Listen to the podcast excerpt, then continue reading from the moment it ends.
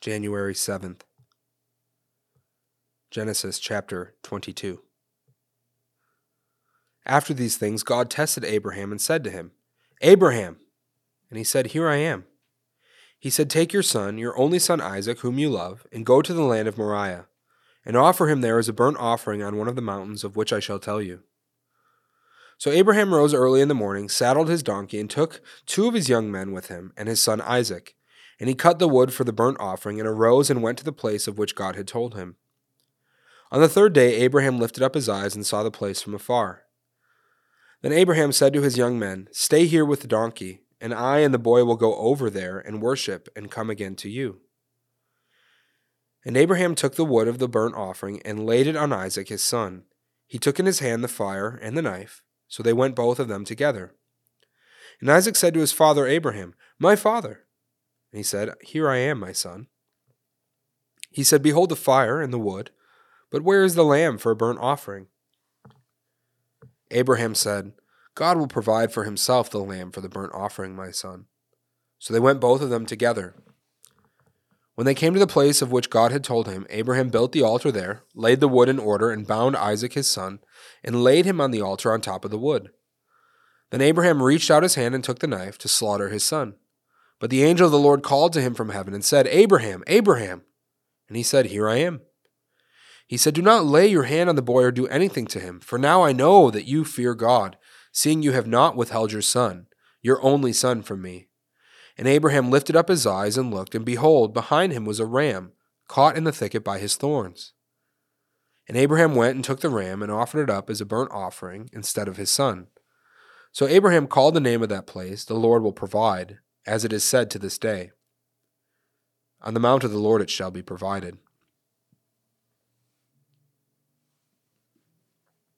And the angel of the Lord called to Abraham a second time from heaven and said, By myself I have sworn, declares the Lord, because you have done this and have not withheld your son, your only son.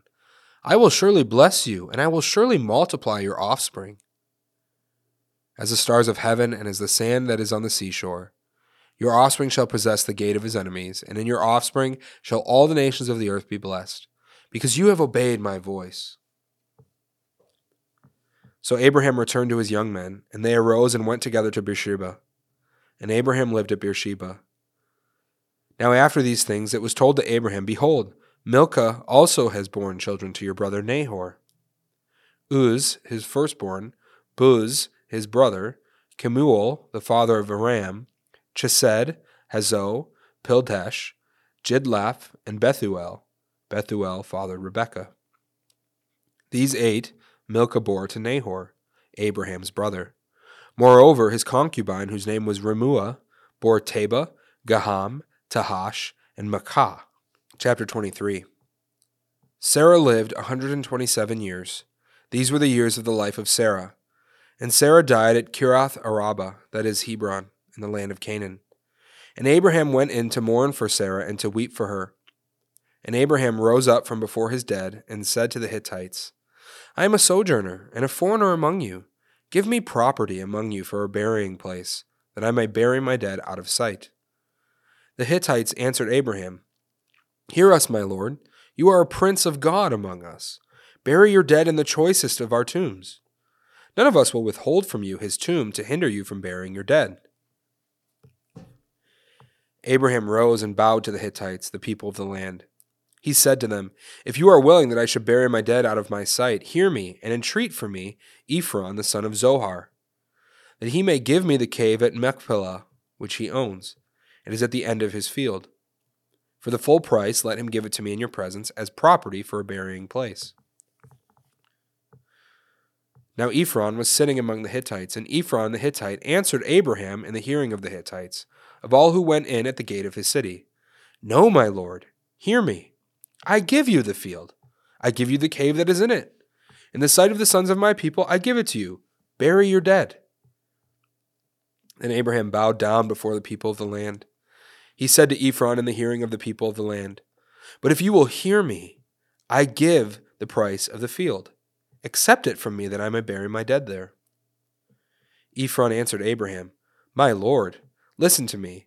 A piece of land worth four hundred shekels of silver, what is that between you and me? Bury your dead. Abraham listened to Ephron, and Abraham weighed out for Ephron the silver that he had named in the hearing of the Hittites, four hundred shekels of silver, according to the weights current among the merchants. So the field of Ephron and Machpelah, which was to the east of Mamre, the field with the cave that was in it, and all the trees that were in the field throughout its whole area, was made over to Abraham as a possession in the presence of the Hittites, before all who went in at the gate of his city. After this, Abraham buried Sarah his wife in the cave of the field of Machpelah, east of Mamre, that is Hebron, in the land of Canaan. The field and the cave that is in it were made over to Abraham as property for a burying place by the Hittites.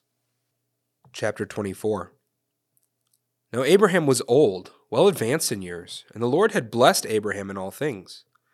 And Abraham said to his servant, the oldest of his household, who had charge of all that he had, Put your hand under my thigh that I may make you swear by the Lord, the God of heaven and God of earth, that you will not take a wife for my son from the daughters of the Canaanites among whom I dwell, but will go to my country and to my kindred and take a wife for my son Isaac.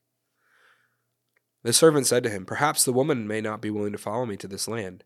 Must I then take your son back to the land from which you came? Abraham said to him, See to it that you do not take my son back there. The Lord, the God of heaven, who took me from my father's house and from the land of my kindred, and who spoke to me and swore to me, To your offspring I will give this land, he will send his angel before you, and you shall take a wife for my son from there. But if the woman is not willing to follow you, then you will be free from this oath of mine, only you must not take my son back there. So the servant put his hand under the thigh of Abraham his master, and swore to him concerning this matter. Then the servant took ten of his master's camels and departed, taking all sorts of choice gifts from his master. And he arose and went to Mesopotamia, to the city of Nahor. And he made the camels kneel down outside the city by the well of water at the time of evening, the time when women go out to draw water. And he said, O Lord, God of my master Abraham, please grant me success today, and show steadfast love to my master Abraham. Behold, I am standing by the spring of water the daughters of the men of the city are coming out to draw water. Let the young women to whom I shall say, Please let down your jar that I may drink, and who shall say, Drink, and I will water your camels, let her be the one whom you have appointed for your servant Isaac. By this I shall know that you have shown steadfast love to my master. Before he had finished speaking, behold, Rebekah, who was born to Bethuel the son of Milcah, the wife of Nahor, Abraham's brother, came out with her water jar on her shoulder. The young woman was very attractive in appearance, a maiden whom no man had known. She went down to the spring and filled her jar and came up. Then the servant ran to meet her and said, Please give me a little water to drink from your jar. She said, Drink, my lord. And she quickly let down her jar upon her hand and gave him a drink. When she had finished giving him a drink, she said, I will draw water for your camels also, until they have finished drinking. So she quickly emptied her jar into the trough and ran again to the well to draw water and she drew for all his camels. The man gazed at her in silence to learn whether the Lord had prospered his journey or not. When the camels had finished drinking, the man took a gold ring weighing half a shekel, and two bracelets for her arms weighing ten gold shekels, and said, Please tell me whose daughter you are. Is there room in your father's house for us to spend the night? She said to him, I am the daughter of Bethuel, the son of Milcah, whom she bore to Nahor. She added, We have plenty of both straw and fodder, and room to spend the night. The man bowed his head and worshipped the Lord, and said, Blessed be the Lord, the God of my master Abraham, who has not forsaken his steadfast love and his faithfulness toward my master. As for me, the Lord has led me in the way to the house of my master's kinsman. Then the young woman ran and told her mother's household about these things.